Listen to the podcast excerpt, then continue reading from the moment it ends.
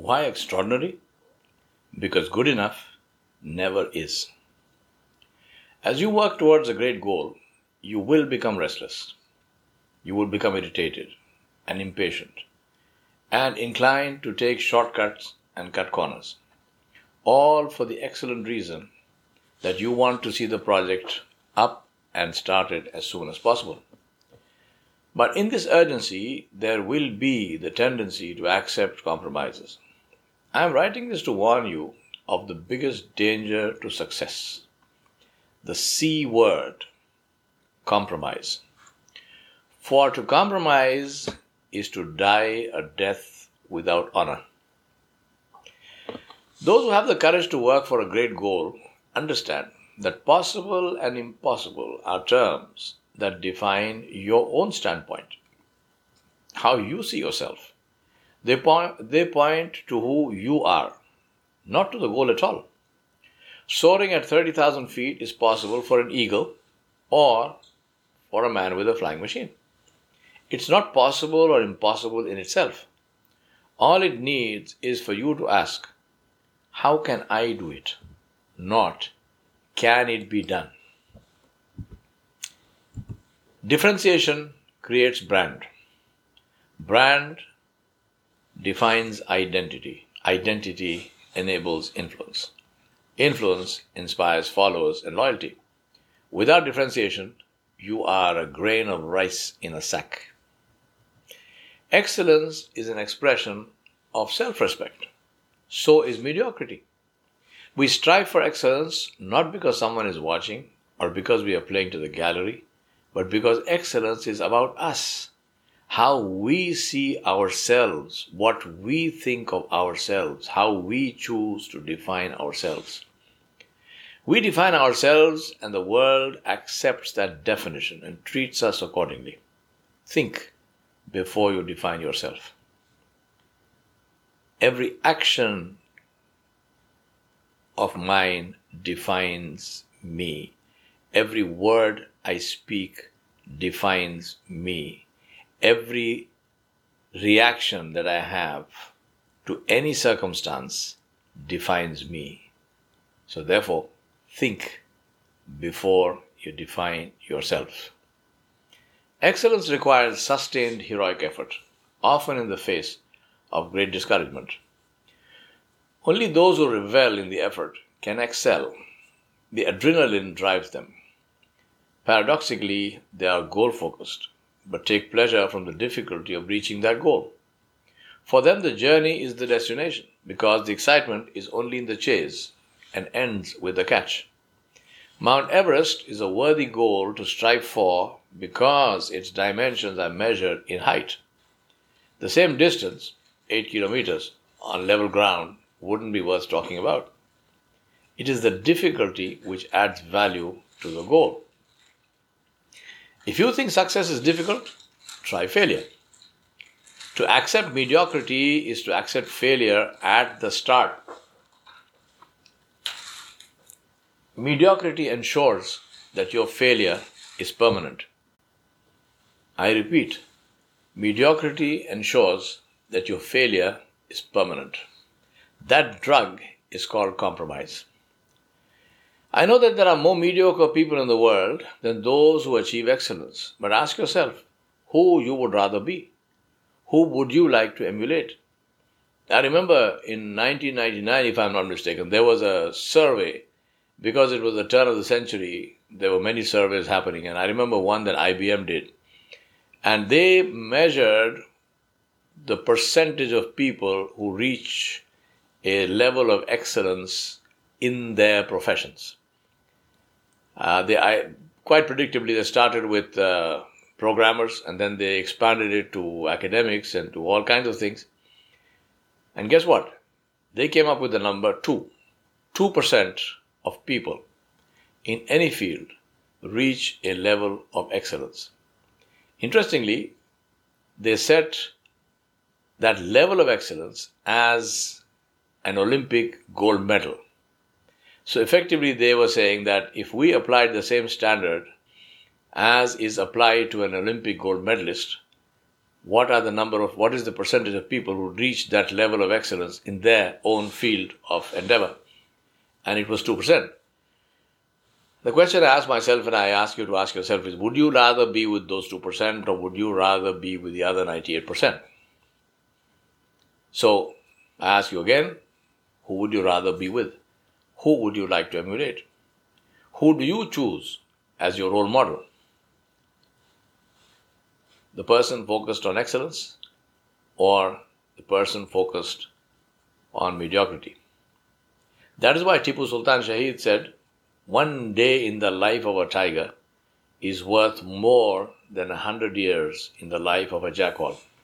Now ask yourself, which life would you like to live? For in the end, both die. Compromise is to attitude what cancer is to the body.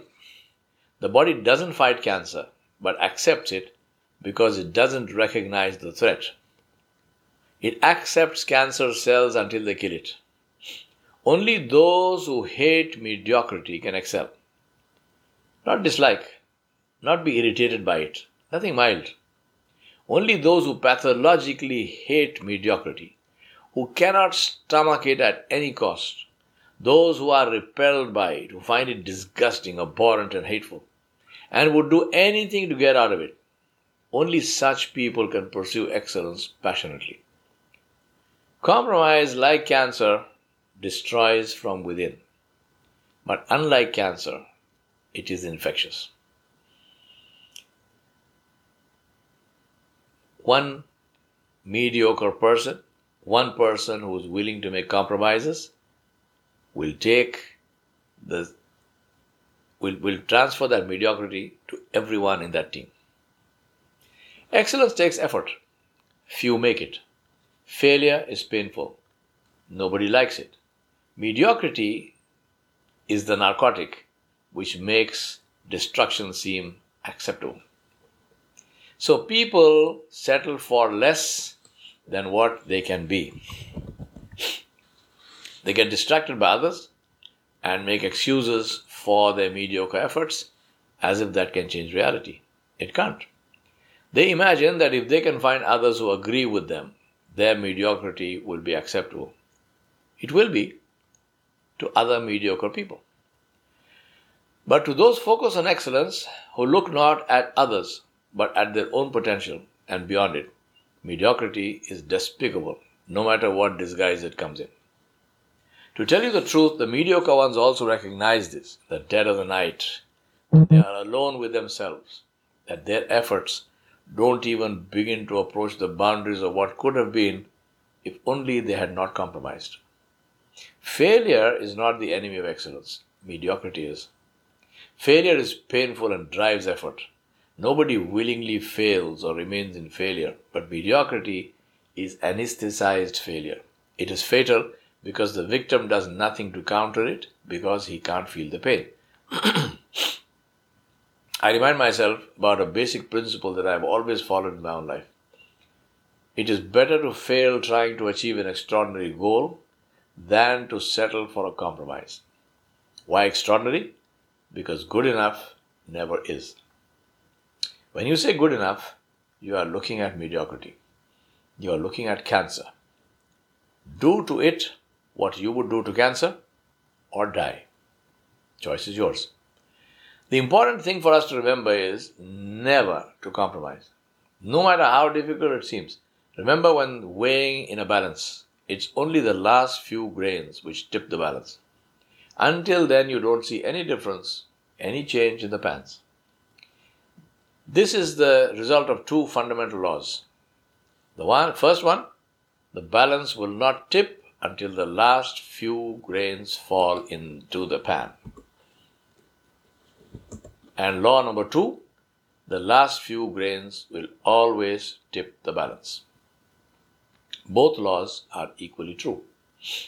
Remember that if we compromise for anything less than what we have dreamed of, then in the evening of our days, we too will be forced to look back on our lives and say, if only I had not sold my dream so cheaply.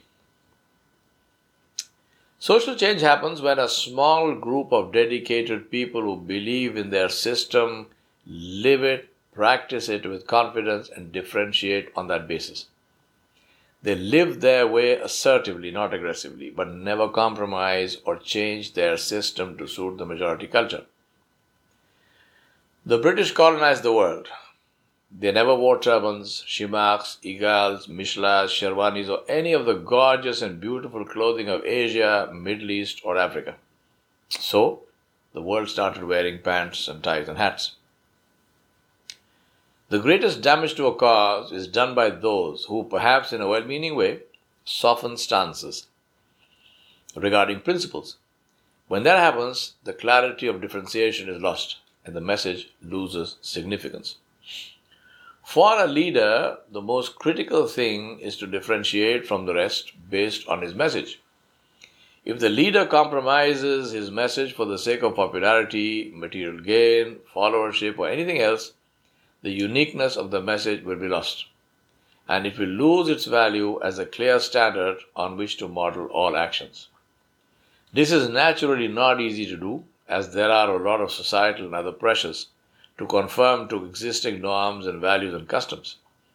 To stand out as different, especially when this means to go directly against the existing system, is not easy, but it is an essential criterion that distinguishes the leader. For people to follow the leader, his identity, the goal that he is leading towards, and what the followers will gain because of following him must all be clear, unambiguous, and inspiring. A flag is a symbol only when it is flying high, not when it is drying on a clothesline. In conclusion, I want to say to you that it is critical for the leader not to be seduced with the promise of followership and never to change, dilute, or modify the message to suit anyone in the desire to get converts. The message distinguishes the leader. If he compromises that message, then he has lost everything. This is the biggest argument in favor of differentiation and against assimilation and losing one's identity that I can place before you. Someone who does not have the confidence to differentiate and is content with being one sheep in a flock is completely unfit to be a leader. Being a leader means to take hard decisions and getting used to being lonely. The tiger walks alone. Sheep have lots of company. The choice is ours.